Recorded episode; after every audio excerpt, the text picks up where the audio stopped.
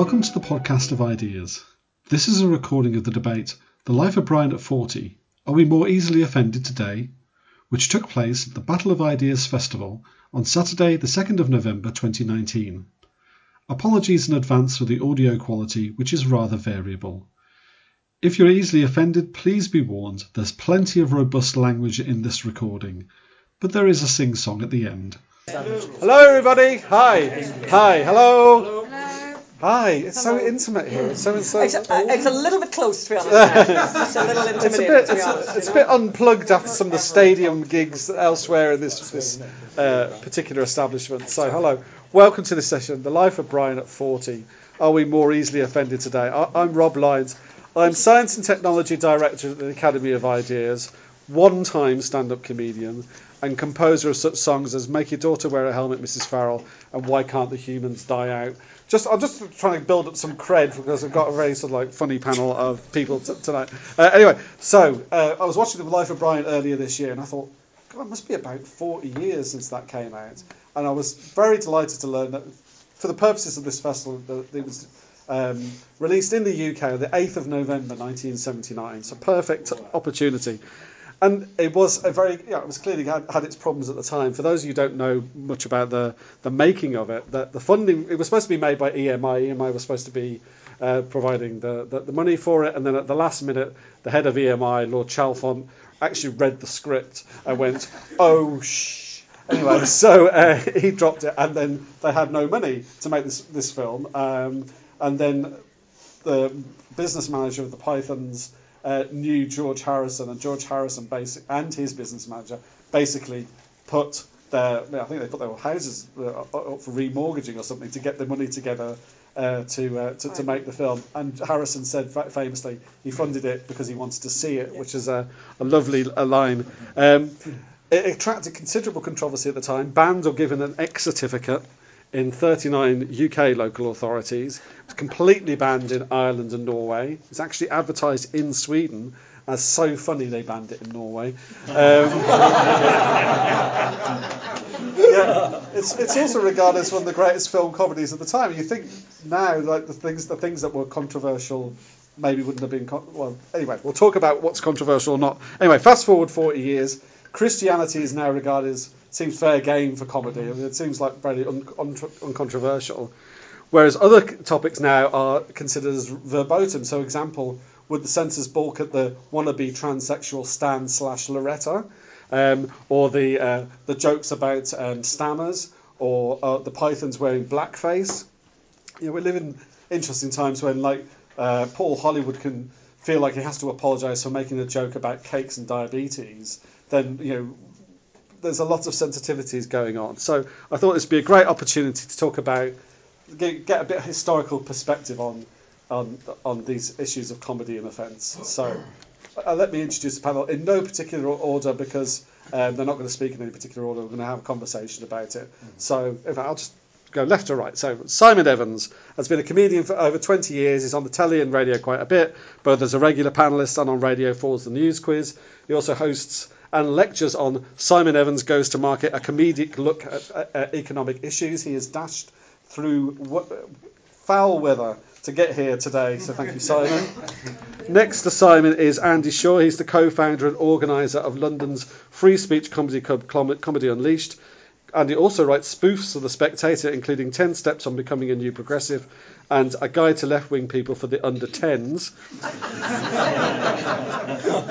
Um, Next to me is Ann McElhinney. He's, she is a New York Times bestselling author, journalist, f- film producer, director, podcast host, and one of the most successful crowdfunders in the world. Her credits include Frack Nation, Gosnell, FBI, Lovebirds, Undercover, and many more. She's also the co-host of the Ann and Phelim Scoop. On my immediate right is Ria Lina. Ria has been entertaining both UK and international audiences with her dry wit and social commentary comedy songs for over 10 years, as well as a fine performer in her own right. She's also an excellent MC, and if you go along to Comedy Unleashed, you'll often see her uh, MCing, and very, uh, very good job she does too. Uh, Prior to becoming a full time comedian, Ria worked in viral bioinformatics research at UCL before retraining in forensics and working for the Serious Fraud Office as an IT forensic investigator. We always have to have a token IT forensics investigator on the panel, so thanks, Ria, for. It's all right. I wasn't going to do I'm fine. On my far right, Dr. Joel Nathan Rosen is Associate Professor of Sociology and Anthropology at Moravian College, Bethlehem, Pennsylvania. He's author, among other things, of The Erosion of the American Sporting Ethos, Shifting Attitudes Towards Competition. He's also a Python fan, and he actually he was telling me last night in, over a drink how comedy is becoming, he's really starting to think about comedy as a research topic um, in, in, in his work. So um, can, we, can we welcome the panel, please?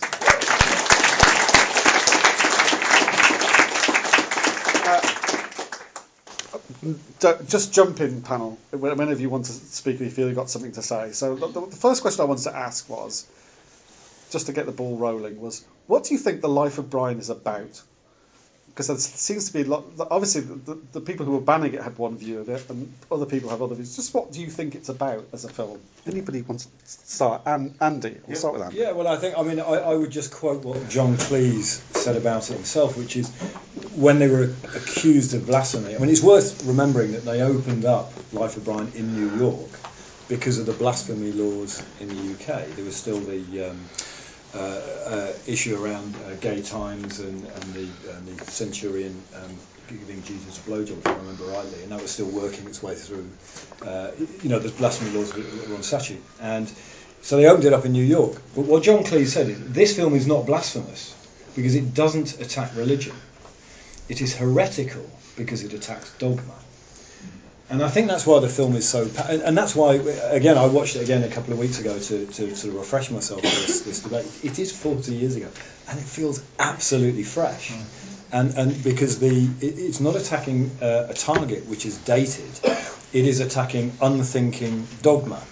Uh, whether it's uh, you know it, it, it's the shoe, the shoe. No, no, no. We must, we must gather the shoes. The gourds, the gourds. It's it, you know from that all the way through to. I mean, interestingly, the the, the Lore- you, mentioned the Loretta sketch when Stan said one of them says, Stan, why are you always going about women? And he says, well, well, because I want to be a woman. Well, why do you want to be a woman, Stan? Well, I want to have babies. You can't have babies. And know, what are you going to do? He's going to gestate in a box. And it's just, and then they come to this compromise, which is, uh, I can't remember her name now, and she, and she said, I've got an idea. I've got an idea. It, it, it, what we should do is, is, is fight for Stan, sorry, sorry, Loretta's um, right to have babies, uh, even though you're unable to have babies. And, and you think, okay, well, what's the target of that joke? Is it Stan, poor Stan, he wants to have babies? You know, it's quite a sweet thing for anyone, including a man perhaps. But it's not the target of the joke. Is is that actually the the, the, the Popular Front for the Liberation of Palestine, or whichever one it No, it wasn't, wasn't there. is, is, is, is, is trying to contort what Stan says into their ideology. Of, you know, however absurd the, what this guy has just said, they, they, they can turn it into a question of fighting against the oppression of. Can I come in on And, that? and, it's, Yeah, yeah. and it's that. Sorry, it, it, it's just that that's the joke. And, and I think one of the questions it, which we can get onto is how that joke would be perceived now. But the joke is not about Stan. It's not about Stan wanting to have baby. It's about this group just will contort any absurdity into a dogmatic way of thinking. And I think that's what the film's Right, all go on, about. I, th- I think I, I I actually think that you know you asked this question earlier. You know what's this life of Brian about? I think it's a fucking prophecy, right? Because and, I, and, and particularly on this on this particular thing. So I rewatched it and I thought this exactly no, but the- on this stand thing, you know, I want to be called Loretta, and you know where it goes and how it ends, how that bit ends is incredible. You know. What's the point in fighting for his right to have babies if he can't have babies? And it goes back and back and that, and it's it's symbolic of our fight against depression. And it goes back and back and back, and then John Cleese has the last line. He said it's symbolic of his struggle with reality. but here's what I think is amazing. It's a, this is like almost, you know, it's almost the miracle of the life of Brian. Because let's fast forward 40 years. And you, know, you may know that in the United States of America they're having this election.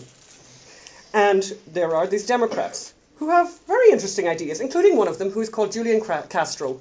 And I shit you not. This is what he has just said.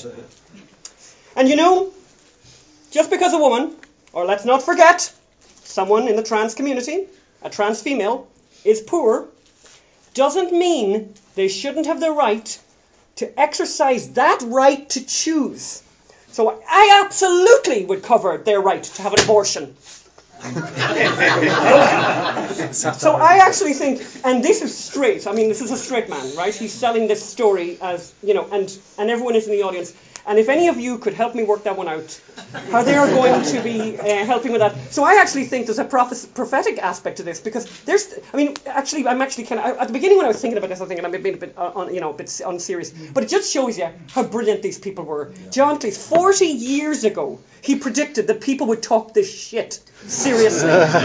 Sorry for the woke in the room. Simon. It's very interesting, isn't it, that um, without any particular sort of goading or organising principle, we have zeroed in on the trans issues. Uh, Sorry about But the other No, no, don't apologise. I mean, I think it's very telling. It was Andy. Andy sort of went to it, and it, it was obviously on your mind as well.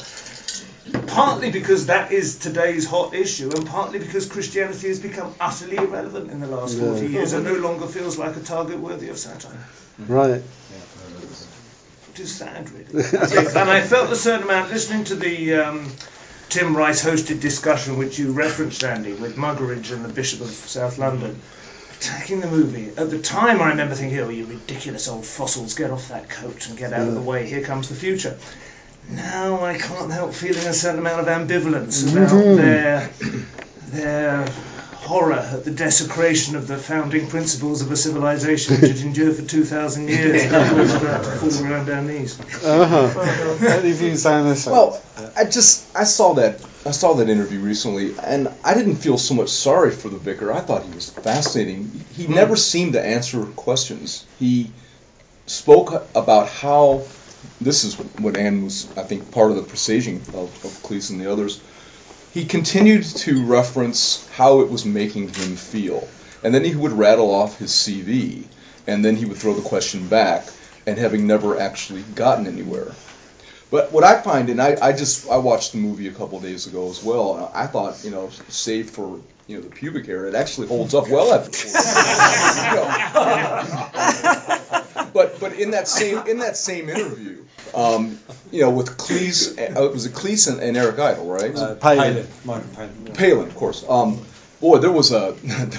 Methinks they doth protest a little bit too much. You know, did you really mean to stick a finger in my eye? That's what the bu- the, the, the two older fellows were saying, and, and mm. there was they oh we didn't mean to offend. Well, of course you did. Mm. You know, so that part I thought was a little it was a little disingenuous. To be fair, though. I think they weren't disingenuous in this respect. I don't think they genuinely intended to ridicule Christ No. or his original message. It is, Right. as you say, a matter, or you said, a matter of dogma rather than, than mm. the the divinity of Christ is up for discussion anyway. But, Right. but the the message of the man is, was not actually ridiculed. Much more, the target seemed to me the hysteria, the capacity of crowds to collectively, the emergent phenomena of of conviction. And that's what that's where I was going to go. Uh, Frank Zappa once said that when he was asked if he were prejudiced, I'm not prejudiced. I hate everybody, but I do so equally. and, and, and to me, that's where this movie goes. It takes it takes a shot at everyone. and There are no survivors, Yeah. which is the way it should be. Yeah. yeah, I was. Uh, the reason I asked that question was because I did think it was a bit disingenuous the way that uh, um, because you can't you, you can say we can we're not attacking Christ, but it is if you're saying you should question everything about the you know that you're being told by authority. That is a pretty serious attack on religion, on dogma in general, as Andy said. But um, how could I mean? I, I, yeah, I suppose the question that everybody will ask at this stage as well is, but they wouldn't do that about Islam, would they? I mean, is there is there so? Funny enough, Muggeridge actually said so, which I was surprised. Forty yeah, years oh, ago, that's he true. was on that. Yeah. Mohammedanism, I Although think he calls said it would be because we would uh, because we would endanger our access to oil rather than our lives. Rather than our heads, Yeah. rather than access to our own head. So, um, uh, s- so the, the, the, th- the thing that inspired me to have this session is: Are we are, are we more censorious now than than we were 40 years ago in with a film that was literally banned by the authorities. I mean, can I bring Ria in at this stage? I mean, what's your experience about of what you can and cannot say, uh, or do you think, well, I'm just going to say it anyway, and if I don't get the gigs, then or, or, well, how, does, how does it work for you as a comedian? It's not a level playing field. I can tell you that right now. It's not a level playing field. Um, to be blunt, I can get away with saying things that Simon can't, um, and that's because of the. Uh, It's because of my mother. uh, Yes. Yes, uh, yes, because your mother was white and mine is not. Um, and and we, we, I mean, what we had in Life of Brian 40 years ago was we had a large target. Um, I think that if they did make the Stan and Loretta scene nowadays, and as you said, if they had made more references to Islam, then we would see people that now are speaking up louder because of technology and everything else. Uh, perhaps being just as affronted as Christianity was 40 years ago, but at the time, the only people that did have a, a much larger voice and access to speaking out about these sorts of things was Christianity, and that's why they had such a huge offense. But they didn't speak on behalf of all of the issues, and there as has already been mentioned, there were everybody was a target. But Christianity was the one that, that had the loudest voice. Now everybody has a voice. We have social media, and everybody, because of, of uh, I, I, I call it the selfie phenomenon, this idea of look at me um, all the time, means that everybody thinks that what they have to say and what they feel is just as important as everything else. And now we have to look at everybody's feelings about things. But um, feelings are feelings. Um, they're just feelings, and your feelings change, and your feelings can depend on whether you're hungry. Uh, your feelings can depend on how educated you are as to what you know. And if you're intelligent, your feelings will change according to what new information you acquire. But going back to your question about comedy, the fact is is that because of this inequality that we have, uh, and in the society that we are in right now, and I'm speaking mainly about uh, the UK and, and maybe the white West, if I can generalize that greatly, uh, you will allow me to say things because you see me as an oppressed minority that you would not allow Simon to say. Um, and therefore, I have a much wider range of, of things that I get away with uh, that, that, that perhaps Simon cannot. And do. I would say, just as a, from a technical point of view, and uh, just in terms of like prof- professional approach to comedy, there are workarounds with that. There, there is, you know, prima facie a, a, a restriction on being a white male straight stand-up, but of course, all you have to do is then satirise a white male straight man. As I probably have been perceived to have been doing for 20 years, you know, even though I quite honestly and sincerely believe all the appalling things I say, I managed to coat them in this thin veneer of irony, and then I go, oh, it's terribly funny. He's uh, satirising the sort of idiot who actually thinks those things. and so you manage to get it out there anyway. but, Well, I mean, well, it's a similar trick to, to Brian and Life of Brian, isn't it? Is Yeah, that you're there going, no, I believe this, and everyone's going, of course you don't. Yes. Isn't he funny? um, yeah, but, but but yeah, I mean, that is it. There is. There are workarounds. Uh, there are plenty of people that do do workarounds, and then there are plenty of people that play it that play it down the line and, and don't try to cause offense. Personally, I prefer I prefer to prod uh, because I prefer to think. And I think that prodding is thinking. And I think that's exactly what Life of Brian was. It was a conversation. The entire thing is a conversation. And if you were upset by Life of Brian, particularly in those times, that meant that you identified with the people that that were the butt of the joke. But there are plenty of us that watch that movie and go, huh, I'm not one of them, and didn't find offense. And that's what it comes down to: is how did you identify when you were watching that film? Did that film basically said if you blindly followed? I mean, you know, as I said, it was dogma. It was it was the fact that that through a series of accidental circumstance, somebody who wasn't the Messiah got seen as the Messiah. And I think that we see that all the time now. I mean, how many times have you looked at someone and gone, why are you famous? Like, why do so many people listen to you? And it comes down to, oh, you have the time to put something on YouTube every week. Okay. uh rather than you have something to say every week or, or whatever it might be. Uh-huh. Joel, Is it not simpler? oh, is, it not, is it not a bit simpler than that? I mean, I, I mean, I'm, I, I, I speak for the plain people of Ireland. I think it was a comedy, and I think I think we, I, I like the idea of just laughing at stuff, like just laughing at stuff. I, I think, and I, and I don't haven't philosophically worked this out, but I, I love laughing, and I think it's like I think if you can say something and people laugh, it's like. I don't, you're you're a fucking genius. Like you're like you deserve prizes. You, you cure cancer or whatever. And I think I think the idea of even analysing uh, humour is almost like I don't think it was meant to be analysed, and I don't think the guys. I think it's a really funny story. Somebody who lived next door to Jesus, got, you know, got into this funny situation. Yeah, he, you know, no one's saying he's Jesus, he lived next door or whatever, right? So it's like I don't even see how there's even a reference to that. Um, but I mean, and I also think that we've come to an awful place. I think we've come to a really awful place where there's really no humour anymore. And I've, I, I watch movies now, and I watch them, and they call them comedies, and I sit there and I think, oh my god. And I'm actually really into comedy, and I never laugh once. And I think, what was going on here? And what was fucking going on was that the people who wrote it spent forever trying not to offend people. They didn't just do that, by the way. They paid consultants. There are woke consultants now who work on scripts in Hollywood. Planned Parenthood, for example, pay people to work with script writers to get their message across. You know, maybe ever, maybe oil shut companies should have done that a million years ago. We wouldn't be in the disastrous situation we are now with Boris Johnson, the idiot, deciding to ban fracking. yeah, way to move the place forward. But you know, I just what about comedy? Whatever happened to comedy? Why can't we just laugh at stuff? And there's loads of funny stuff. I mean, I don't know if you know this that happened last week in America. They did this really funny, you know, memes, right? Jesus Christ, do we not know what a meme is at this stage? They did a meme of, of Trump putting a Medal of Honor on a dog, right? It's fucking hilarious. The New York Times and the Washington Post both wrote like really serious articles and they had to find the origins of the meme. And they got in touch. I know the guy who did the meme. They got in touch with the guy who did the meme, and they were like, "What was your intention with the meme? Was this?" Gonna? It's like, are you? Have you lost? Are you a mentalist? Like, are you? A, you should be locked up. You shouldn't be allowed out in the street. You should. You certainly shouldn't be allowed to have children. You should not be allowed out because you are irresponsible. You have. You cannot work out humour. The, and, and by the way, if you look at the photo, photograph of the dog with the thing, you know, it's got paws on it. It's got paws on it. And by the way, the guy who got the Medal of Honor, where they did the Photoshop, he thinks it's great.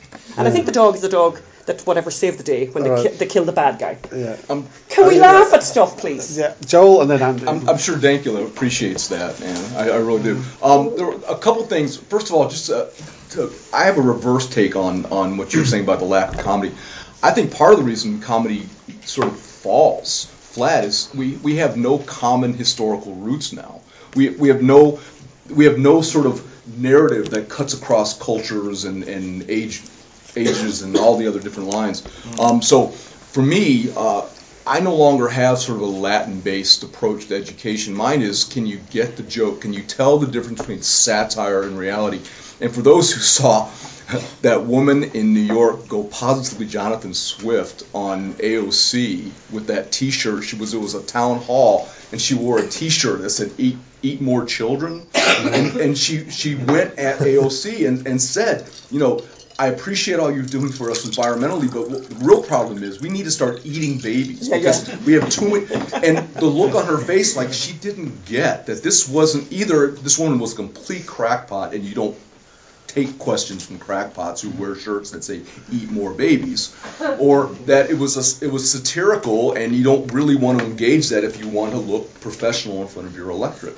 Um, a couple points. I want to draw this over to some other, a couple other pop cultural mentions, and I'm sure we'll get some, you know, harumphs in the room. There's that one. I, I purposely used the word harumph. There's that one moment in Blazing Saddles when Hedley Lamarr is trying to acquire all the the mugs. Thugs and buggerers to go and raid Rock Ridge, and there is every conceivable nationality through history, including um, this is 19th century, so you have you know you have Mexican gang members on with the big handlebars riding nothing, and and you have you know you have the, the, the Bedouins on camelback, and of course the great you know World War II era German army back there. Um, so it, it, it was an interesting take on this that instead of singling out one or two, let's put all the mugs, thugs, and buggerers out there. But I do think in some ways you look at somebody like the Pyth- uh, uh, comedy like like that of the Python, and of course my hero Richard Pryor, and you have to stop and wonder: is any of this even possible? Unless somebody like Lenny Bruce records an album which he includes a track that says how to make your Negro friends feel at ease at a cocktail party, you know, which you never hear anymore, but it's absolutely one of the most, and it's poignant and it's brilliant. But the fact that it's the words Negro friends is in the title, you never get past the title. But if you listen to it, it's actually, I have to imagine in the mid 50s, a lot of people were trying to find ways to sort of desegregate the cocktail party. They didn't know how. So here's a comic who's giving you handwritten instructions. Mm-hmm. Okay, Andy. Yeah, I think I, I, I think good humour does take those areas where people, everyone thinks about it, but feels uncomfortable. Like the Lenny Bruce example you've given, you can you can really draw out great humour, and and and laughter is a social release. You know the old, um, you know the Irishman, the Scotsman, the Welshman, you know jokes that people used to say 30 years ago were because Irishmen, Scotsmen, and Welshmen worked together on building sites. They took the piss out of each other. But it was a social release. Uh, and actually, you know, if any any of them, uh, one of those three, got attacked by anyone on the outside, they would have fought. They would have all fought together, you know. Yeah. So it's you know that laughter as a social release, so we can deal with very thorny issues that we all find difficult as a society to address, are exactly those issues that we should be homing in on, and the comedians should be homing in on, and they're not.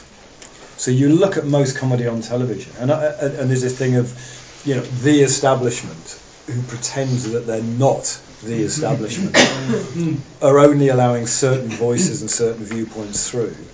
It is true and it's real, but that's not the real problem. The real, I, I think, the real challenge as to why so much humour is just so utterly bland and boring is that there isn't there, there aren't enough people trying to deal with those difficult issues and and following honestly what they feel in their heart is funny and making people laugh. I think it's the first thing. There aren't enough people just following their art. Fuck what people think. I'm just going to go and do it. And if it gets popular, it gets popular. If it doesn't, I'll find something else to make people laugh. I think the second thing is that is that there there are there is there is so much comedy which is a bit like if you take something like the Mash Report or a lot of Mock the Week, it's very much like you've just heard it on the Today program, plus wisecracks, mm. plus a punchline, mm. and and the lack of thinking i- i- i- i- is is shocking. The the for good satire to work, you need to think in a heterodox way. You need to you need to attack it intellectually from a different place. So, for example, the uh, uh, you know, I mean, the Greta Thunberg phenomenon to me just makes me laugh all the time. Yeah. You know, she's on a world tour sponsored by Tesla.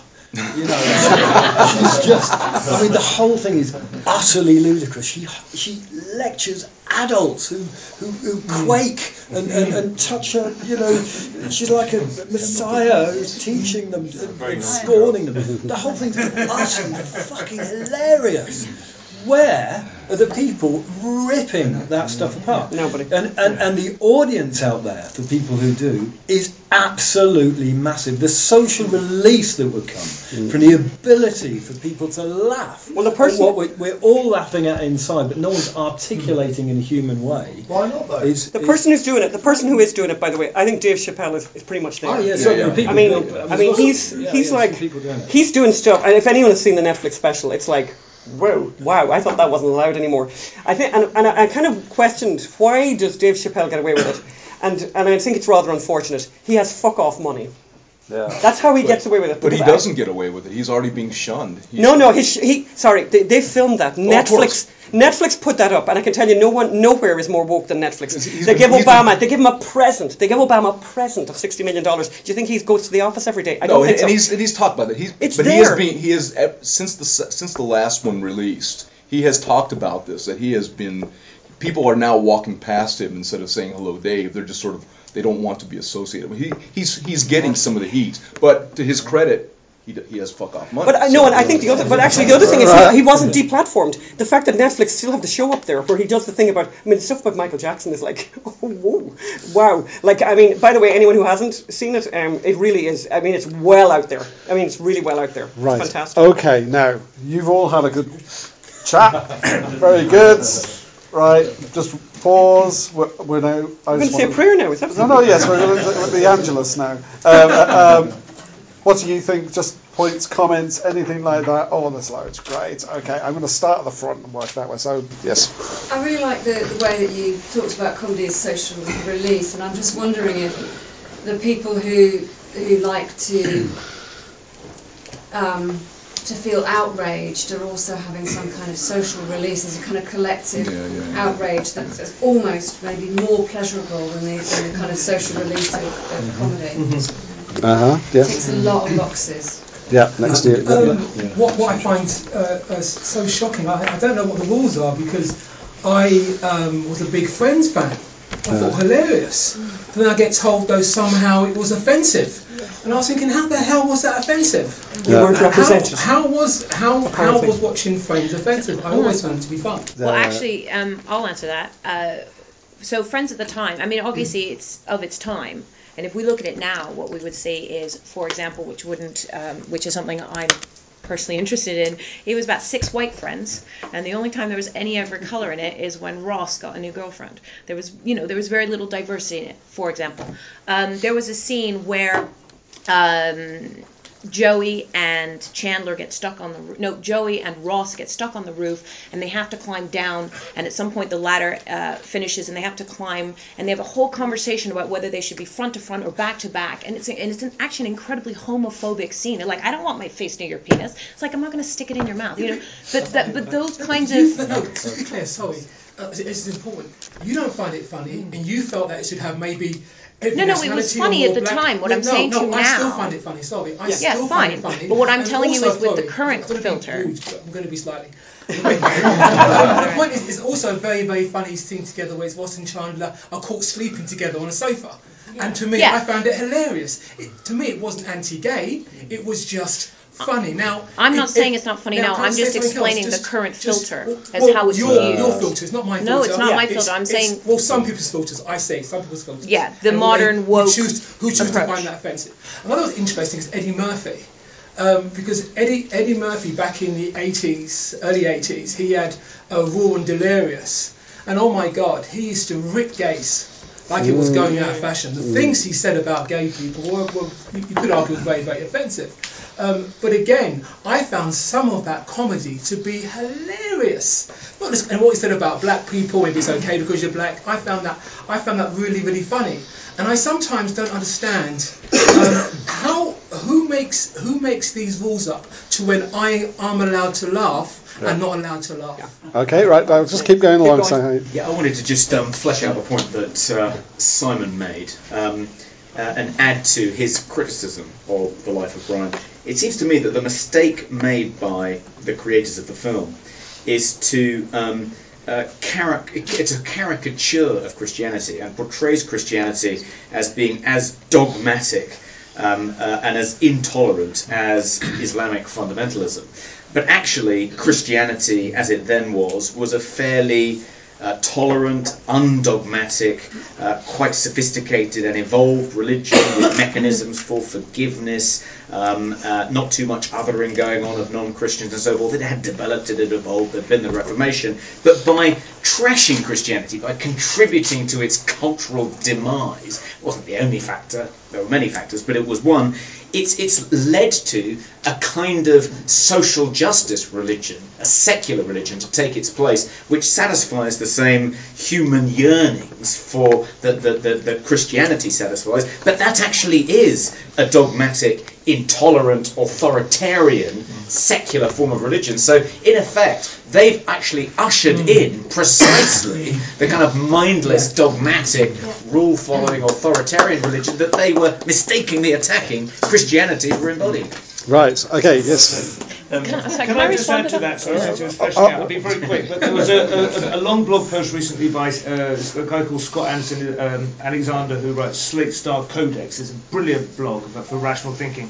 He looked at the new atheism movement, which was at its height roughly in about 2005, Dawkins and Hitchens and so on, God mm. Delusion. Mm. And he said, where did that go? And he analysed it. I'll go through this as quickly as I can, but he basically analysed it and worked out that it had, by any metrics he could determine, morphed into the social justice system because the new atheism had left a God shaped hole in society Yeah. into which rushed all these authoritarian edicts about, as you say, uh, the various issues which concern, you know, the bio-Leninists and so on. And that is exactly the, the correct point. And you're right to say, of course, it was only one factor, but the irony is is absolutely visible there now when you see that, that that is exactly what's happened, and that is why it is now harmless and pointless to attack Christianity, and we are now.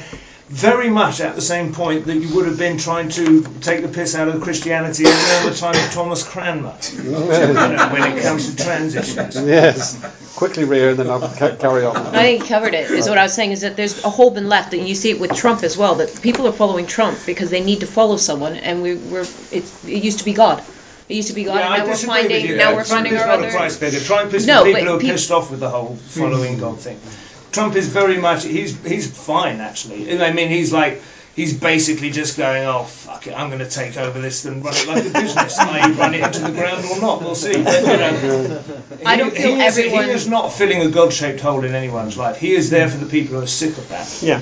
He's the Antichrist. no, no, sir, you can get say your point. Now keep going with the audience for a bit, man. Carry on. Yes, when the film was first released, the Brighton's could have pretended to have been prosecuted for blasphemy. When anyone, ha- when anyone have the balls to make the equivalent of Monty Python of a Muhammad today. Yeah. Okay. Yeah. Behind you. Yeah, uh, kind of three broad kind of question points really. Uh, first one, it's kind of when I watch Monty Python, I, I kind of the, the religious, the Christianity bit is always secondary. I Mm. kind of think it.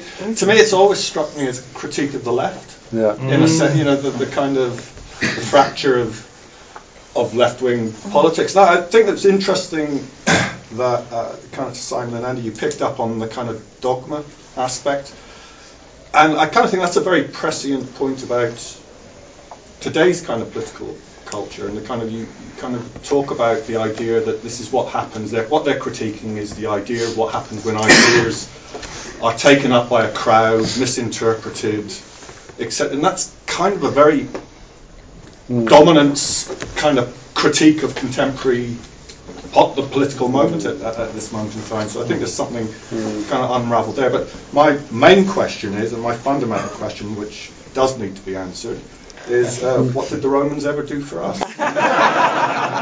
He's obviously I a- kind of Get out. speaking to a whole, uh, you know, the whole woke Rhodes must fall. Yeah. uh, you know, You're such a naughty boy, Carl. Yes. You're such a naughty Uh, just coming back to contemporary comedy, if there's one thing it should be, comedy is fearless. Yes. Uh, Yes. Bruce couldn't have given two shits. Who Yeah, yeah. offended. Comedians nowadays seem to be very afraid of getting it wrong. And Yep. think of comedy on Radio 4, it's pretty dark. They'll- they'll- they will tell you though. Most comics will say um, the money is in the college circuit, and most of them aren't even bothering anymore. They're not bothering. Jerry In the Seinfeld. US, Jerry Seinfeld in the stopped US, going. sorry. He won't go. He won't go to the campuses. So or Chris how, Rock. How do you remedy that? Where are the comedians who, who are prepared to say? I Dave mean, Chappelle. Dave Dave Chappelle, but he has the fuck off money, you but see. That's the problem. not- Yeah. Where do we go? But there, there, are, there are, I mean, it's not just Dave Chappelle. I mean, like things like, for example, Ricky Gervais says Yeah. Okay. are like really quite like near the near the knuckle. But he's J- Ricky Gervais. But He's got Ricky Gervais. uh, he's got a bank account. money. Yeah, exactly. He's got fuck off money. I, I So- think sorry, Bill Cosby. sorry, I I think part of the answer is I, I think so. I think part of the uh, you know it's great if you've got economic independence. You can do bloody like. You set your own TV station if you want. That's fantastic. And some people are in that position. A lot of people aren't. But if you know, you just look back historically. You know, Life of Brian came out around the time of punk. Now, all those people who formed punk bands, who wrote all those fanzines, who created an entirely different fuck off culture. Hmm. You know, you had utter nonsense. You had art students. You had, you know, West Ham football hooligans. You had, you know, it was across society. A whole range of people were just involved in that movement. No one thought. Oh well, are they allowing us to do it? Yeah. You know, can I Yeah. get on telly? No. They didn't give a shit. Yeah. So, so- but I think that's all we. Uh, you know, I, I think that I think there's two things in that. I think one is follow your art, believe in yourself, build your own. And, and Dave, can, if I'm sorry, if I hang on a second. oh, I'm sorry. Yeah, I'm sorry. finish. So I think that's the first thing, and I think I, I, and I think those of us who are in a position to do it, whether it's debates like this or setting up a little comedy club or write an article, who, who who've got the ability to give space to those people mm. and encourage and nurture those people should absolutely do it. I'll just give you a little example. Will Franken, who's on, I think he's on that poster. No, he's on this leaflet. Did a did a did a, a 23 minute sketch It's called the Greta Thunberg Climate Change Trans Counselling Sequence. Right? It's not the snappiest of titles, and it's 23 minutes long. And I and I checked the YouTubes, and it, and and it sort of took off about three weeks ago. And we record we recorded everything in the club, and we put it on YouTube and stuff. And it and it sort of it took off a few weeks ago, and it's been clocking up 10,000 views a day. It's just clocked up 390,000 views, and it's just been spread around. Now that's just a li- you know it's just a little example, it's very but good I think you example. just got to believe in yourself, go and do it, and just try and make space. Tell, and then back out to the audience. Well, I just want to what what Dave was saying. I just want to point something out. In, in America, there's a new ad campaign for Taco Bell. It uses punk rock. It's the most bizarre thing. It's it's a it's a Johnny Rotten look-alike. Uh, Pied Pipering his way down the road with people carrying Taco Bell bags, and every, I I hate commercials for the most part. This one I just can't watch. It just makes me want to cry. So that that, that sort of puts in perspective. Well, we're we're all the we're all the brave. No nobody's really brave in pop culture pretty much at all. Your point about the misanthropy issue, I think that's what you were saying about you know we. It's not that we don't find it funny. We there's just the people out there, the plebes, the demos if they start seeing these things, they might start mimicking these things. And and there is a certain uh, there's a certain point about that, and that's part of what's happening with the colleges. Yes, there there is that strain that says, oh, we can't let people who will be who offend our people come in. But there's also above that on an administrative level. You know, if you start if you bring in Cheech and Chong, for example, all of our kids are going to get high all the time now, just because they love them so much. It's gonna they're gonna honor them with that. Um, I, I made a list here of things that we won't see anytime soon ever again. Blazing Saddles. No, no remake coming. Okay. The Three Stooges. You brought up Friends. Um, any of the Sean Connery Bond films. I mean, can you imagine a pussy galore in this? Not to mention a lot of Yeah, yeah. vagina, right? Um, um. Any of the co- any of the stand-ups of Eddie Murphy, who's become really tame and tempered. Although I haven't seen the Dolomite film, which I hear is really is it No, it's- really? Because. I love Dolomite. Oh, I love Oh, Dolomite. terrible. Um, Billy Crystal broke as an actor on a sitcom called Soap, in which he was so flaming he was liable to light the drapes on fire every time he came out on the scene. Um, Dudley Moore did a film about uh, Moses' twin who got lost to history because of a fork in the river called Wholly Moses, which, in which the best scene was Richard Pryor cast as Pharaoh. Um, uh, the music of the Rolling Stones, at least back in the day when they were writing things like Stupid Girl and Backstreet Girl and things of that, um, the music of Frank Zappa would never have made it out of the, the, the you know the first the first edits. Um, fighting in hockey and beauty contests in Mississippi, which fill bars in ways that you just can't imagine on the biggest game days of the year. Uh, all the stuff about uh, comedy and offence today, actually, comedians pissing and moaning about a Twitter storm, whereas this film got literally banned. You know, I mean, and they, you know, they they w- did have to consider whether they would be prosecuted for making this film. Isn't that a, just a different order of censorship? And actually, should we be grateful that for all the, the problems that we face now and the moaning or whatever, that there isn't that state intervention in what we can and cannot see. If, if someone could get arrested and prosecuted for making their pug, What? their pug do a nasty salute, I think we're already Right, there. this is Yeah. true. This is true. Yes. Right, yes. Uh, Yes. uh, let's keep going. Keep going. And so, Yeah. like, it goes back to, I suppose, um, uh, like, is there anything that's off the table? Is there is there anything that's sacred that we can't like um, make comedy out of? Like, um, you covered the Gosnell film, and like that was like a, a gro- grotesque abuse of women and children, and yet um, Dave Chappelle satirises abortion and the whole sort of culture around that. His joke on abortion, by the way, I really like. He makes a great joke about abortion. He says, you know, I'm all about women's right to choose. I'm, a- you know, but you know what? If we're going to let women choose, let's let let's let men choose as well to just walk away from women who are pregnant. And I just thought, you know, he always has he always has something else going on. Um, and actually, the other person who made a great joke about um, about abortion, by the way, was um, oh god, the guy that got destroyed. I won't think of his name, but anyway. But um, but thank you for for mentioning that. Actually, on the abortion thing, you know that they made a comedy called Obvious Child, a romantic comedy about abortion. Yeah. So that's acceptable though. Okay, right over here. I, I did want to make one broad point, but I just just sort of point out the type that I that I put down here to actually sort of talk about briefly was alternative comedy, and the auto-complete on my phone put alternative comedy and then put unleashed as the next word. All right. Hey. Very intelligent. Thank you. But I think what's really interesting is one of the things that we've been talking about today is unaddressed really is that a lot of the comedy that we're talking about that I think Monty Python really put their finger on the pulse of was challenging authority. Because what we had, say, from the 1960s through to the end of the 1990s, really, um, there are a lot of uh, authorities that previously had never been challenged in the pop culture. So, for instance, I mean, thinking of the sort of various comedies that we have from the UK, we've got things like Father Ted taking a portrait of religion. We had The New Statesman, which I recently re- re-watched on a flight overseas, um, who deconstructs the sort of right-wing uh, politics. Um, things like Yes Minister, who was sort of, you know, all of these various things. And what we had previously were gatekeepers in the institutions, but what we have now, weirdly in a strange way, is that the gatekeepers are part of the audience, which we haven't had before. And we're allowing very small numbers of people to shout very, very loudly, and so the gatekeepers are actually amongst us rather than the decision makers. From, from what I understand of people that I've spoken to who work in commissioning and production and sort of large scale um, television networks, they're, they're genuinely afraid of sort of um, offending ad- advertisers. It's not that they don't think that they can't find an audience from it. They're afraid because the, the revenue models have become so distorted that they're not willing to put themselves put themselves forward. Andy. Yeah.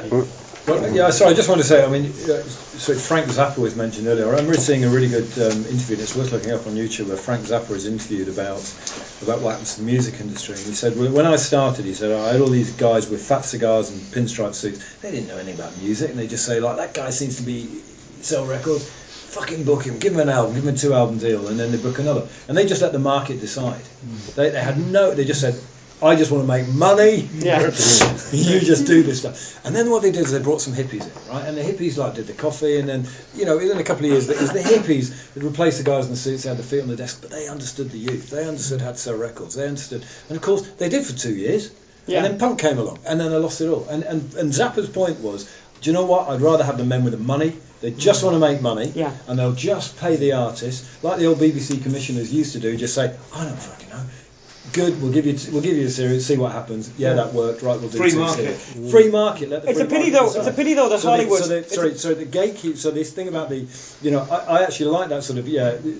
There's always going to be gatekeepers. There's always going to be people who've got platforms and the money and all that sort of stuff. But when it becomes ideological and they're mm. trying to reinvent the world in their own viewpoint and they're being educational and they're being you know they see themselves as a much broader role replacing the church in that role which the BBC commissioners sort of seem to do.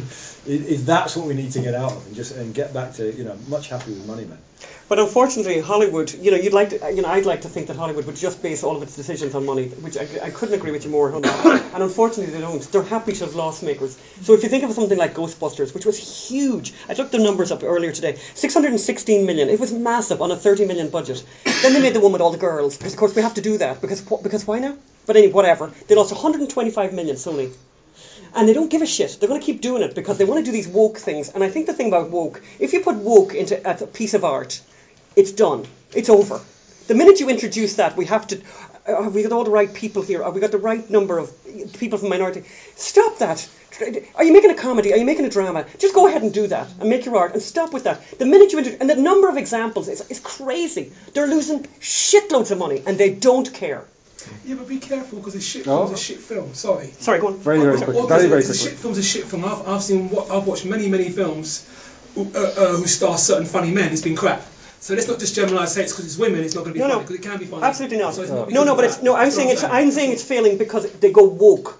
Yeah, and they make woke the thing. Yeah, thing. and not- yeah. they just make Yeah. woke the thing. Uh, Okay, right. There's, there's two here. So I'll tell left and then right. Yes, go, go, yes. To shout out to Spitting Image remembers that uh, even in the late 80s, Spitting Image actually was making fun of Islam. They, they did a, they have a little song at the end, and I remember there's one called "My God is Bigger Than Your God." Every single religion to make sure they offended everybody. Yeah, and that that's was great. prime So time true. television Yeah. on a Sunday evening in the late 80s, early 90s. That's great. I just sort of wondered where have we lost that? Because actually, actually that was happening. You know, the, the prime time was making fun of Islam in, that way. Uh, just Yeah. a second point, just in defence actually of Life of Brian. Uh, Christ is played by an actor called Kenneth Colley at, at the beginning of the film. Briefly, he appears. He was in another film at the time called The Devils. Both of those films uh, vastly misunderstood. That neither film was actually uh, directly satirising Christianity, more about the abuse of power and hysteria. Just, just a point. on- It's interesting that, that the, um, the surviving members of Monty Python have all come out actually recently against the whole work. And saying about the, the, you know, the head of BBC Comedy saying that six white blokes would never get an opportunity now to, to, to make you know, Yeah. comedy. The other thing I'd like to ask is just what they think, what, what the panel thinks of the of the Simpsons, which to me was always a a reflection of what's going on and a, beautiful sort of satire of mm. modern life. The, the, the, the cancelling of Apu, I think, was, was, a, was a, a big moment. and also the, the, way, the way it's fallen away as a comedy series, it's really lost its way, and I wonder whether that says something about the current state of affairs. There's a little bunch of people here, and then I'll bring some panelists back in again. So, uh, Piers, and, and then the, the two of you. So, for you first. Yeah, um, just on this question of whether the establishment doesn't realise it is the establishment, because one of you made a point a few minutes ago about how the sort of um, leading comedians now who are in their 50s or 60s think they're terribly sort of, um, you know, on message, but actually they're the establishment. Um, I think the objection to them is that they become smug, and that the smugness comes from the fact that they still think they're cutting edge. In fact, they say what everybody else is saying. And I wonder whether that is a danger for any form of comedy. Because you've got, you know, Comedy Unleashed, which I've been to several times and enjoyed. You know, it, it has a, it, a lot of the joke and the kind of bluff and so on is, is at people, against people who regard themselves very righteous and very sort of uh, on message and, and, and, and guardian writers and so on. But I, can imagine, but I can imagine a time coming when even that joke begins to wear thin, and people start saying, well, yes, it's all very well poking fun at sort of guardian women columnists, but are they really as hmm. bad as all that? Or might they not possibly have a point? Isn't it, isn't it just being a bit overdone? Isn't, isn't it itself getting smug? And I wonder whether that is likely to happen, or whether there's actually a difference in this, a difference between comedy that can never go smug and comedy that's bound to go smug. Mm-hmm. Yes. Yeah, um, Frank Furedi's uh, talking um, at the event today and tomorrow, I think, as well.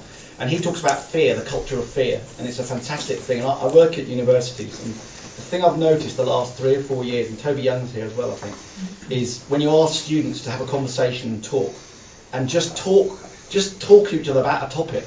What I've noticed in the last four years is the decline in them, it, the decline in them being able to do that. And I do think this is part of this, this, this sort of this comedy thing. Is the, the fear, the fear of upsetting. A girl came up to me last year and she told me at the end of class. I said, "Why don't you talk?" She goes, "I'm frightened because if I say something, I, I could get. I, if I say something, uh, I teach in business. If I say something about marketing and girls' fashion, I'm frightened in case someone's going to criticise me for it." I think, how the hell can you talk about marketing and not talk about fashion and trends? So it's, Mhm. in the end, it's, it's making it useless because people can't talk.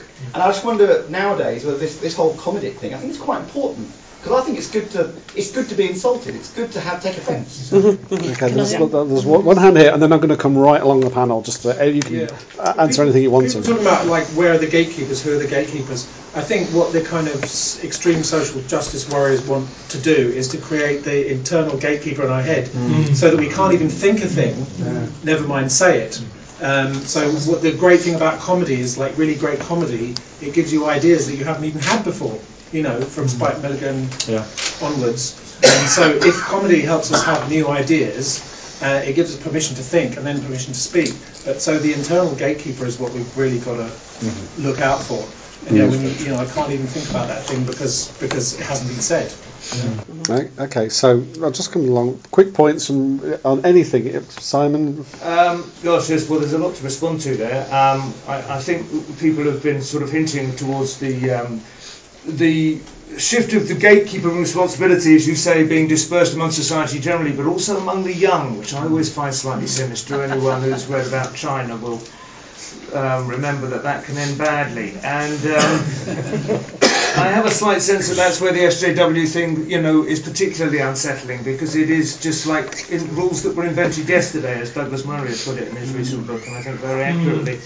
It was interesting. I, I know I'm the only one who's really obsessed by this, but watching Muggeridge on that documentary, on that on that interview, fascinated me because at the time I really did think he was just an old fool, and I've since read into him quite a lot, and he was not an old fool. Mm. He was the lone voice standing against the Stalinist outrages in the 1930s when he was sent there by the Manchester Guardian. He was the only journalist out of the whole Western establishment who was willing to speak up, and that is fucking terrifying.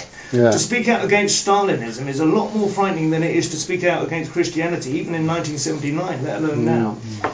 But as people get older, they realise that the temptation to tear down walls just for the hell of it is something that has to be resisted as well. Yes. And I think that's something that we need to bear in mind before we always. He, he himself said, Would you make a comedy about Socrates? Which I thought that was an odd thing because Socrates, like Ria, you know, was a product, a gadfly by his own um, estimation, who wanted to provoke people and make them question their. Their beliefs and whether they had thought them through or whether they'd simply received them unexamined. But you know, Muggeridge himself at that point had obviously accepted that certain truths were best allowed to to settle, as it were, Mhm. rather than be endlessly overturned. Andy, anything else you want? Yeah, just uh, just a um, point about uh, you know, are we at peak uh, uh, taking the piss out of woke? Um, and I, I, it, it is very easy for people to get become stale. So you, you know, you sort of, you know, it's like that, term snowflake, which is just awful, and it's so lazy. So I, I, I think the only defence against it is just don't be bloody lazy. But the best test of that is you test it in public. So you just need a, a place, an environment where you can test these ideas in public, in an audience that is permissive. I mean, one of the things we try and do at the club, in fact, Ria coined this term, which I thought was brilliant, is, you know, it's not a safe space for anyone, it's a permissive space for comedians. And it's a place where people can just go and explore ideas. And it doesn't matter what those ideas are. The audience will assume the best intent of the comedian, and the comedian will assume that the audience are not going to choose to take offence because they're so, you know, pent up and het up and all the rest of it. Um, and, and sorry, just w- one other thing on, on this thing of this question of social release, which I think is quite interesting. People laugh for all different sorts of reasons. Laughter is an entirely spontaneous Yeah. response to something, and and it, it is inherently free. You, you know, if you're scared, you don't laugh. If you're worried, you don't laugh. If you, you know, there are so many situations where laughter is the last thing that you do for a number of reasons. Mm. You know, you are at your freest moment where when you can laugh, mm. and when you can laugh with other people, it's a it's a it's a collectively liberating thing. One of the things I love about the club. It, it, it, it's not every night, but but sometimes we'll, we'll have, you know, it's like Toby will be sat next to a bunch of uh, feminists who've come up from Brighton who have been called TERFs, who've been sat, sat next to a bunch of lads who just turned up, sat next to a bunch of students who are not political, sat next to some left, and it's and it's a it's it's it's a it's, it's a range of people from society, but all who are curious for good comedy. And when everybody laughs together at a joke that actually the target is against some of those people in the audience, it's inherently liberating. It's a, it's a fantastic experience. And so I think that social release is, is, is really important. And the sort of, the interesting, I mean, you mentioned Hannah Gadsby, uh, who I find utterly irritating and, and, and, and, and just, and, and she buttons me up rather than uh, uh, uh, provides a liberating. But I think that internal gatekeeper uh, uh, uh, and that sort of the wish to be offended i- is just is just the closing down. It's almost like the opposite of the process of laughter. It's the buttoning down the self consciousness. Um, I, I, I think I think social media has had is a real pro- is a real problem, and obviously we can't put that, put that genie back into the bottle. But it, what what's really dangerous and horrible, and the reason people are scared is because of deplatforming. And, and losing your job, you know, by the way, and losing a job that you like, you know, if you've managed to get yourself into some nice cozy hole, and you know you're in the BBC or whatever, and it's just fucking great, you know, and then you lose that. And, I mean, people lose. I mean, Ireland is an awful example of this, and I, I, I would advise everyone to go and hear John uh, Waters speak tonight about this afternoon at 5:30 about Ireland. I mean, Ireland is an awful place. You say some things in Ireland, and they finish you. You're done. You've nowhere to go. Kevin Myers said he's he made a joke. He made a thing which was perceived as anti-Semitic, not among Jews though. the Jews have no problem with him. The Jews of Ireland all said, "We love Kevin Myers. He's finished. He's done." John Waters won't. They won't put him on the radio. They won't let. They won't let him speak. So people are fearful for a reason, and people quite like. I mean, if you're somebody with a beaut- with a fabulous voice, I mean, you know, with beautiful things to say, you're really funny, you're really creative. It's really scary, you know, that someone could take all of that away from you. And, and you know, on, on top of you know, the, and, and, Twitter gives outsized. The problem with the social the social social media is it gives outsized um, uh, power to very very very few people. So the actual analytics, unfortunately, are being you know, it's not democratic. It's not done like that. They actually do push people up, you know, and push people back. They're arranging things, you know, on YouTube and that. They mightn't have seen what you did on Greta Thunberg, but they might, and then they might just do a thing so that I can't find that. Because for me, it's bizarre that I never saw that. Because back in the good old days, you'd look at something on, on, on YouTube that you really liked, and it would bring all the other stuff that's kind of like that, and say you might like this as well. Mm. And you know, so you, so then you found an obscure piece of content. So it's very sinister and it's very awful, and I would never be um, I would never be too critical about people who are scared because you know what? It isn't nice, by the way, to come home to a family or to have children and not have and, and suddenly lose your job. I mean, it's really shitty, and, and to lose the one, the one thing that you love to do. Uh, but people, I go back to Dave Chappelle. I mean, I really found. I mean, I, I have to confess, I actually didn't know about this guy, and I just watched the Netflix thing, and it was like.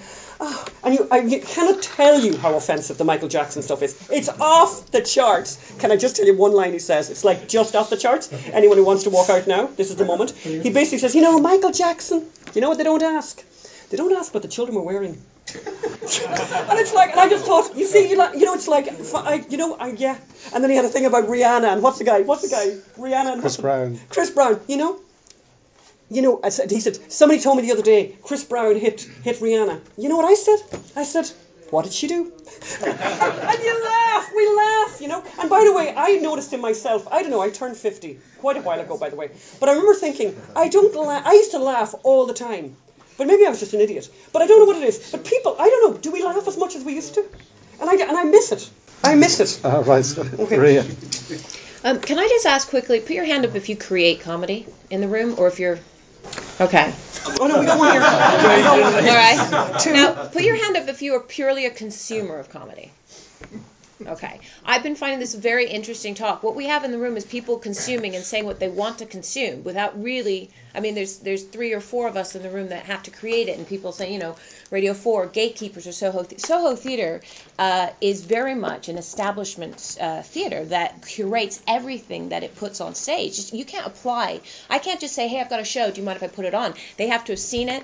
Uh, Edinburgh Fringe has to have endorsed it. Uh, it's usually from one of the in-crowd establishment agencies. It's actually a very narrow picture of comedy that's out there. I can tell you, Will Franken is never going to get on at Soho Theatre ever. Uh, the reason that Hannah Gadsby was able to get away with what she did in Nanette, and Nanette is a fascinating piece. If you see it, I think it's also on Netflix. I found it very, very interesting, but not that funny. Um, and most of us, if we presented an hour which had that few punchlines, we would not get it any further. Hannah Gadsby got it that far because of who Hannah Gadsby is. It's kind of this whole fuck off money thing. Um, you tell me one free platform where you can say whatever you want and we comedians will go there and say whatever you want to hear. YouTube will shut you down as we know Count Dankula has been has actually been prosecuted for what he put on YouTube. Twitter can block you and shut you down. There is nowhere I can put my work where I can I do not risk being shut down completely, losing my job. Will Franken is a genius, and I think he's brilliant. I don't agree with him politically, but I think he is incredibly funny. He doesn't work very much at all because the, comedy community has gone, you may not work with us. Uh, it, it is I'm, I'm afraid this whole thing about gatekeepers is true. If you have fuck off money you can say what you like and you can create what you like. And that's exactly what the pythons had. They basically had free money from the bbc because if you look at their entire range of work a lot of it was shit. There were a lot of shit things in there that you just go, what was that? But they were given the freedom to create. And by being given that freedom to create, some of the stuff they came out with was absolute genius. And that is the that is really we're sitting here discussing should we be more offended or whatever. The rest of it, it's like no, nobody has the freedom to create unless they have fuck off money, unless they've been endorsed by the industry to a level where they can then go and and a lot of the boundaries that are being pushed, and I'm sorry to bring it up again, but you brought it up, is Soho Theater are there. I have seen I have seen I saw and I and I won't mention names, but I did see an, Oh, an ethnic act uh, who went to Oxford complain about being disenfranchised and being Uh, uh, we've both seen a particular act that, that I'm I'm sitting I'm I I'm sitting and I'm not and I'm not even going to say that I'm at the, the, the, the bottom end of society but this year in Edinburgh Fringe we saw that it was so expensive that actually there was a huge shift towards middle class and above comedy and voices we didn't see the working classes we didn't see uh, the range of ethnicities or the range of, of, of society that you would want to see at a fringe festival the Edinburgh Festival is supposed to be fringe and it isn't anymore. It's I'm still paying off. I am still paying off five years of doing the fringe, and I can't afford to go back because of, of what that means. So when we're talking about gatekeepers and, and who society, it's it's all being controlled, and that is why we're not seeing what you think you want to see. So the moment that you have a platform where no one's going to shut me down and you are open to it, other than Comedy Unleashed, which is why I host there. I mean, Comedy Unleashed, I'm I'm at risk. I can tell you that right now. I'm at risk of not being booked, and it may be the reason I don't get responses to certain emails from places that I used to work at because I host what is seen to be a right wing comedy night, and it is it is not a right wing. I mean, we had Tony Law there last month. It is it is very much a free platform, and I think the only way that I get away with it, if I'm honest, is because I'm ethnic, and that and that, that very two-dimensional way of going, oh, but she's ethnic, she can't possibly be right wing because that's not what we see right. wing people to be. She isn't gammon, so she can't be.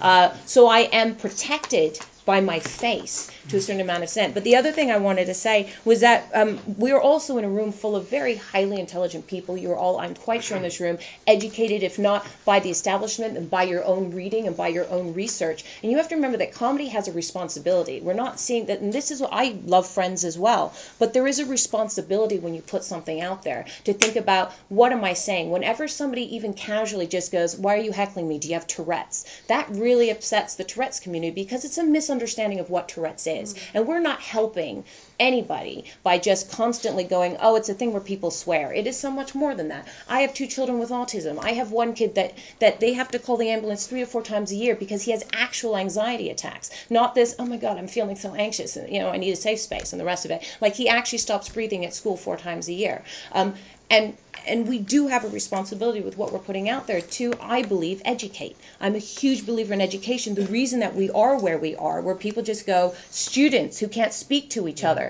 because they haven't been they don't i, I don't want to hear anything that disagrees with what i believe I don't want to hear any. I, I'm upset now, and my upset is more important than my learning or my growth. Why are you at uni? you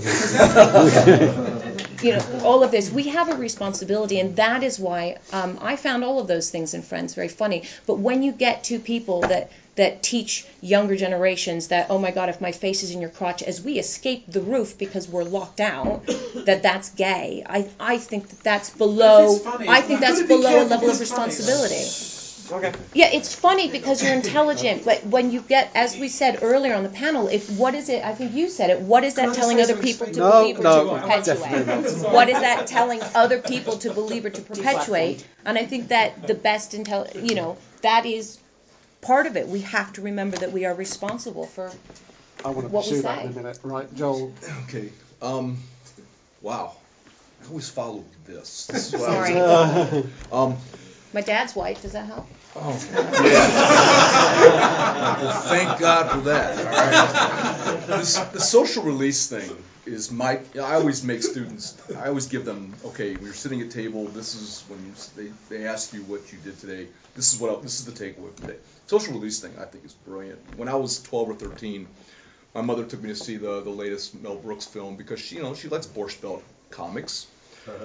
It was History of the World, which she loved right until we got to the song and dance called The Inquisition. And she snatched me up and we went running out of the. She was so appalled by that. Flash forward four years ago, Chris Rock did the Christmas. He was the Christmas episode of SNL, Saturday Night Live. The Freedom Tower had just gone up, and he did an entire monologue that ends with if they want me to go up in the top of that tower, they better not put a sunglass hut. It better be the DMV because I'm not going up there. You know, and, and he's and it, there were several. That was supposed to be funny, but um, the point is they want people to go up in this thing and it looks like a chin sticking out saying, "Yeah, I dare you to do that again." And so there, there was all this fear, and then of course the, the for the next week the press, you know, was one. It was too soon to make 9/11 jokes. You know, is it too soon to make Inquisition jokes? Um, I, I teach a course in the blues, and the one thing that you learn about the music, people are always asking, why are the blues so damn funny? Because the people that sang, uh, that created the genre, needed some way to get out of their day, out of their day, out of their heads. It was called laughing to keep from crying. Mm-hmm. You know, sometimes if you don't laugh, you're going to break down weeping. I think hmm. You know, the whole notion of the social release is really great. There's also been a lot of talk about this new McCarthyism. I have a hard time with anything that's a new something old because that suggests it sort of smells like it, it has some characteristics, but it's not quite there yet. You know, it's like it's half the calories in the old McCarthyism, but, but just as just as, as potent. I think the young woman sitting behind Carlton actually put her finger on something really interesting. I mean, is this real? If the, are things really that this bad? I have been studying social and cultural trends over the you know the course of the last 500 years, my entire career, and I can tell you, the one thing, the one thing that history has taught us, is that the minute we hit rock bottom, then the opposition starts to rise up and changes the things. You know, Dave, you're right. Snowflake is really lazy. You know, I, I'm starting to think that the whole woke thing is really lazy. If we start, if we start naming things, it's, it's why you don't name the stray you brought home, hoping that somebody will, will, will pick it up, and, and because if you name it, it becomes real. And we start naming all these things, we start making these things real, and all they are is a trend. It's a trend in yes, we don't. It's a really nice thing to not to want to offend people, but at the expense of what? There is so much eye rolling going on. I can't imagine this is anything. We're going to look back on this in 20 years, and this was a blip in time. That this this attack on creativity, this you know, because really good people who really like to be entertained and who really like to say what's on their mind won't put up with this shit for much longer. I think it, it really comes down to that. Okay, right. The, the specific question I wanted to throw at you, which is the point that Ria basically was talking about. Okay, freedom of speech, free expression, creativity, but do you have to be a dick, basically? You know, do you have to like the, so the reaction to the Olaf Falafel fringe joke winning thing, you know, about I'm always thinking about Brussels, you know, broccoli and cauliflower. I think I've got florets. Um, I don't think it's the greatest joke in the world, I have to say, but anyway. Uh, and you know, there's, there's supposed to be supposedly a backlash from Tourette's people about that joke. Um, but there, there was, do you, you know, other, other places where you think, yeah, I could go there, I would just demand the right to go there. Well, actually, I don't think you should go there. Uh, is that something that comedians should ever think about? No, I don't Never. think so. All right, okay, it's pretty determined down here, yes? Um, so going back to Friends, because Okay. it was fascinating. It was all deconstructed when it went on to Netflix, and I have to say, I thought the one thing about Friends that looking at it again, I did find a bit icky was actually the whole fat monitor thing. Yeah. Um, because it, wasn't very funny and it was quite cruel, Yeah. but the rest of it was brilliant. Yeah, and then I'll take yeah. Just, just on, I think that the responsibility thing is quite an interesting kind of question because it kind of raises that what is the relationship between the artist and the audience? In the sense, I think kind of if you're going to go there, you have a responsibility to go there properly and unpack it, contextualize it, and take the shit that comes back at you for going there. Yeah. You, you know, it's it's because I think kind of the actual snowflakes are the comedians uh, in a lot of this discussion because the, the comedy club in this is a really good example of this and where the establishment is and who the, the comedy store in Glasgow. There isn't No one. word- Which club are you mean specifically? the, the comedy store. there isn't Stand. one. The oh, stand, the stand. Sorry, the rotunda, sorry. Yes, the, the, gla- stand. the stand. The stand. Okay. The, the stand in Glasgow has a sign on the wall which says, "Do not heckle the comedian." Oh wow. and you think, What's the point of what's the being there? fucking point of coming here? Then? You know, Just a joke. you know, it's. I, I, I find that really that, that, that comedy is no longer that conversation. Comedy is the interaction between the audience, and it's only funny if people laugh at it. And if you, nobody laughs, you're not a comedian. You mm. know, and that's that's if you're going to go there, you have to go there, and you have to go there well, and with skill and with structure. There are no taboos, but if you're going to go there, you have to do it. And you can't cry if it blows up No, in your course face. not. Okay, so there's a hand. There was a hand down there. No, are you still? Yeah, yes, you go. sir. I I just wanted to say in response to the fellow um, bald gentleman over there, when you're saying about using terms like snowflake and wave, I have to disagree. I think we're living in a really insane, crazy time. And I'm pretty pessimistic about what's happening with the woke culture. I think we have to name our enemies. We have to fight this intelligently. Um, I'm not talking about using violence, but this this crap is, is, is insane. I come from a hippie leftist 70s background where we fought for ra- anti-racism, anti-homophobia, anti-this, anti-that. And I am just shocked at this woke culture. And I think we need to know our enemies and we need to. There's nothing wrong with saying snowflake. I say it all the time. Every time I say it on Facebook, I lose 20 friends. I don't give a shit.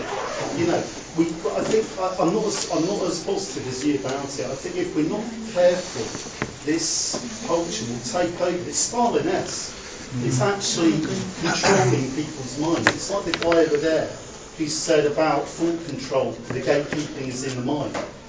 Look at the guy. The guy who did the trans li- limerick um, last year or whenever it was. And the police actually turned up and said, Oh, yeah. "You need to check your thinking." Mm. I mean, this is bullshit. We need to be really on the case of this stuff because it's mm. taking over. It's taking over the media. It's taking over politics. You know, it's insane. So that's what So there's a hand there, and then there's a hand there. Thank you. well, One thing, one thing that I think has only just been touched on uh, uh, today, which sort of reinforces that point, is that we don't necessarily understand who the enemies are. I think YouTube was, was, was mentioned, um, but I think it was Douglas Murray said, you know, guess what happens when you key something like pictures of straight white families into Google, and you know you get these pictures back of sort of multi-ethnic families, and you know, and, and, and two men, you know, with some children around, uh, uh, around them, and you know, here we are thinking that Google is somehow some kind of, of, of neutral search engine that will give you back what you asked for. Put in straight straight black families, and that's what you get. uh huh. Yeah. Yeah, I just think it's so there was a question. said that, actually. Uh-huh. I think it's Jordan Peterson who said that. That might have been Jordan. There was a Yeah, question yeah. earlier. Yeah. Like, Yeah. are, there some, Yeah. are, are there some subjects you shouldn't joke about? Surely, just like it's comedy. If it's funny, then then it's a joke, and then it's okay to joke about. Surely you can joke about any subject whatsoever, as long as you're funny and hopefully, ideally, thought-provoking and interesting and fresh as well. But Any subject. deconstructing what you find funny. Sometimes you might find something funny, but it might actually be inappropriate to find funny, and it's okay to. All right, okay, it's getting all a bit free for all now. So I'm going to take you, sir, you, sir, there, and then. Well, yes, we'll keep going down. So, yes. So, um, is anybody here below 25 years old? Yeah, exactly. Very few people. So that's my point. Excuse me, That's my ages. point. Ages. Because I think- I think he's being positive, up- actually. I grew up watching a lot of English comedy. Python changed the way I think, and right now I feel threatened as a comedian to crack jokes the way I used to, because um, I tried to make some videos back back home, and there was a big backlash because people didn't find them appropriate. There were some people who just said, "Oh my God, amazing! Somebody's telling the truth out loud." Some other. So this is a big issue, and I think um, that to answer your question, can we can we joke about everything? Um, very good point that you need to think about about it. I totally agree with that. But on the other hand, I also say that I will use a quote from Hermann Hesse, who says that you know the reason we are serious, and right now, seriousness is something really important, and we all need to be serious and vigorous, and and that's the greatest virtue. It comes from a misconception about time. We don't have time to be serious. Life is one second, and we only have time to love. Okay, right. Super quick points. Do, do, and then you, and then that's it. But really be brief. Sort of extending on your point is, as uh, society evolves, uh, particularly with certain civil rights movements, does there come a time where it's inappropriate to feed into the prejudices of those historical um, you know, movements that we've, we've come through and above? Uh huh. Yep. Uh, not to be contrarian, but I wondered if any of the panel, any of you guys have actually have an example of a, of a woke comedian that was actually funny, that actually, that is funny, even though it's woke. That'd be super interesting to me if anyone's actually got one of those. right. The, la- the last words. Stewart Lee's. Isn't that, isn't that a Yeah. Very woke. Quick. Like, there's another question to ask, I don't like, know, this is very um, like, can we go too far, or is it fair enough? Like, we ha- like the, the value of comedy is so important. Like, it's like the the emperor has no clothes. Like, like comedy has a huge um, value in society. It's really important. Like, our comedians are like going back to the the the, uh, the Sun King in Louis' court. Like the, the, the, the, the jester was the one who was able to make a political point about something. Like comedy, comedy is so important. So it, maybe there is a responsibility not to go too far and not to offend, and maybe there's a responsibility to, to say it, and, and to do it in a way that satirises it, and, and, and, and people aren't too sure whether you're serious or not, but to say it to say it anyway. Right. Okay. Right. I'm going to have to bring the panel back in again. Now, panel, you've only got like a minute each. I'm sorry. the, lots of things have been said. We've, you know, we've all said things. You know, we regret. No. Uh, so, um, so just like you might even want to just crazily answer the question that's in the, in the title of the session: Are we more easily offended today? But anything else, just in one minute. Who would like to start? Uh, yes, Joel. Yeah. Okay. Um, the only thing I can think of, and, and I I don't think that's what I was saying. What I was saying was don't don't get caught up in the labeling and just fight the fight. You know, you can identify them by pointing your elbow, spitting, whatever. You, know, you don't have to give them names. I'm always buoyed by the the civil rights activists, you know, who used to say, if they're not shooting at us, we're just not talking loudly enough. And y- you think about that, and this was not just a metaphor, they were really being shot at. And every time somebody shot, they just broke out the new megaphone. And they just kept hammering and hammering until there was no other place to go. That this is not just about comedy, it's like Rob says. Are we more offended now than before? And, if the answer is yes, then we have a responsibility to grab our own megaphones. Right, Ria. I don't think we're more offended than we were before. I just think more people have a voice to be heard about how they feel. Uh, there are two types of people. There are people who listen to comedy and with their they think it, and there are people who feel it. And I think it's it tends to be the people who feel it first react to a word. You said rape, but I meant the seed or whatever. You know that. Um, uh, just as an example. But people who, who feel before they think are the ones that, that we're combating versus the ones who think and then feel. Uh, and and the answer is is is as I said before, in my personal opinion, is to be responsible and intelligent with it, uh, because that you know Frankie Boyle gets in trouble all the time for his jokes, but he has been able to defend every single one in court because when you get down to it, if you're really going to analyze it, he can tell you who the butt the butt of the joke was, and it was never who the people who were offended thought it was. Okay. Thank you. Ann. Um, I just, I, I just think that we're, you know, it feels like we're talking about the death of free speech. I just think that, I think that it should be an absolute. It should be an absolute, and there shouldn't be anybody going to court for anything that they said, that they just said. People should be allowed to say everything. There's something really freeing in that, and and and where there isn't that free speech, there won't be debate, and people won't learn things, and people will get stupider. And I did want to add that's very important that it's not just Ireland. Ireland wasn't the only place that banned it. It was it was Norway, Singapore, and Italy. And I have one thing to say about Singapore. I have no respect for Singapore um, because I was in Singapore, and do you know what's against the law in Singapore? It's against the law to spit in Singapore. And do you know what? That was me done for because I've never wanted to spit, but I wanted to spit then. Thank you, Andy. I, I think it, you, know, are there any jokes that you can't say? Are there things you you know don't get? The, you know, how responsible should we should we be? I think the, thing is we all have prejudices, so we judge each other all the time. I, I'm making assumptions about everyone I'm looking at in the room right now, and they are prejudicial. They are. I'm making Bastard. it. I'm- you know, that's life. We are human. We're based on real experience. Now, over time, think more. You are all individual. We're all individual. Oh, Absolutely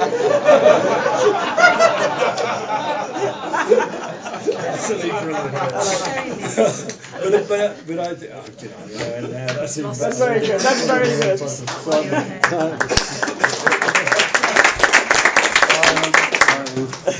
Um, well, I think th- my final comment would be that we maybe are panicking too much about you know the, the, the terrible state in which everything is. I think a lot of terrific comedy is being made. Somebody asked there, are there any funny woke comedians? And you said Stewart Lee. He's very funny. He is very funny, and he's not the only woke comedian, or certainly left-identifying comedian, who is uh, himself identifying the issues in his own comedy, and he is he is exploring the degree to which his own ego rubs up against his determination to be right on. There's another comedian by the name of Phil Wang who also explores and takes the piss out of it, while himself being a, uh, a man of mixed racial or ethnic diversity within himself and, and, and sort of exploring all those. But there is lots of self-aware comedy coming out from the younger generation about these issues, and the pendulum swings back and forth. The Hays Code didn't come into Hollywood until like 20 years after they've made some extraordinarily raucous and sexy films and comedies and, and romances and so on, and then there was a degree of censoriousness. Dennis Muir and uh, sorry, uh, Dennis uh, Norden and Frank Muir wrote some of the most brilliant radio comedy at a time when you couldn't even say the word knickers to get a laugh. You know, if you think we're getting more offended by things now, in the 1940s and 50s, you weren't even allowed to suggest that people slept together after they were married in a sitcom because that was considered to be too offensive. So we can get far too hysterical about the death of comedy. And it's not a comedian's responsibility to push the boundaries or to be brave or to go out there. It's a responsibility to be funny. And a lot of people do that very gentle, unoffensive, and non controversial territories, and that's fine.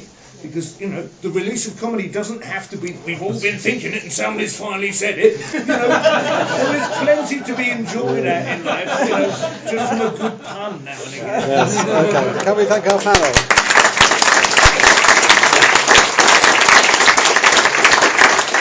Right, now don't go anywhere, don't go anywhere. Should we stand? The, the, here's your song sheets. This is, you know, it's very easy to get down. So imagine us all on crucifixes.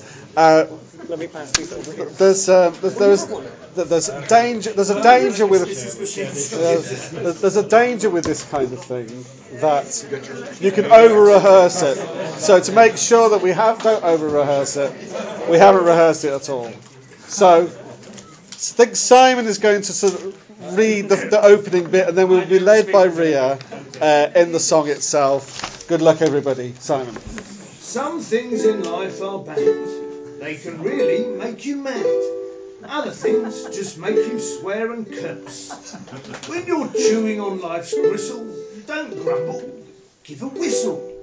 And this'll help things turn out for the best. And Always look on the bright side of life. Always look on the bright side of life. If life seems jolly rotten, there's something you've forgotten, and that's to laugh and smile and dance and sing. When you're feeling in the dumps, don't be silly chumps. Just purse your lips and whistle, that's the thing.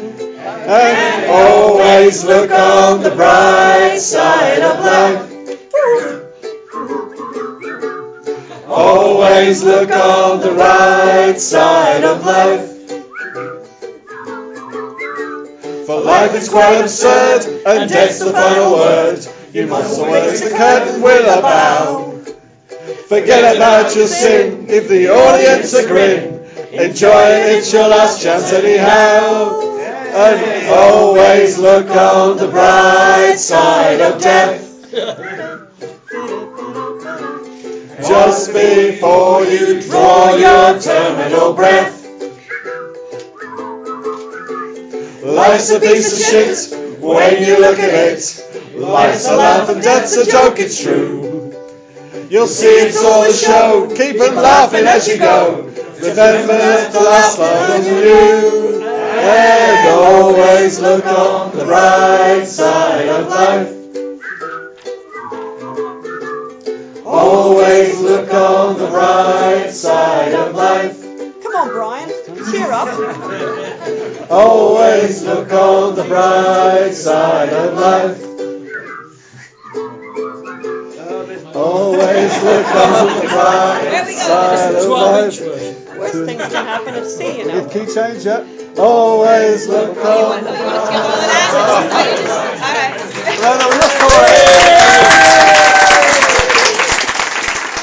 Thank you for listening. To hear more of our podcasts and subscribe to them, visit academyofideas.org.uk forward slash podcast.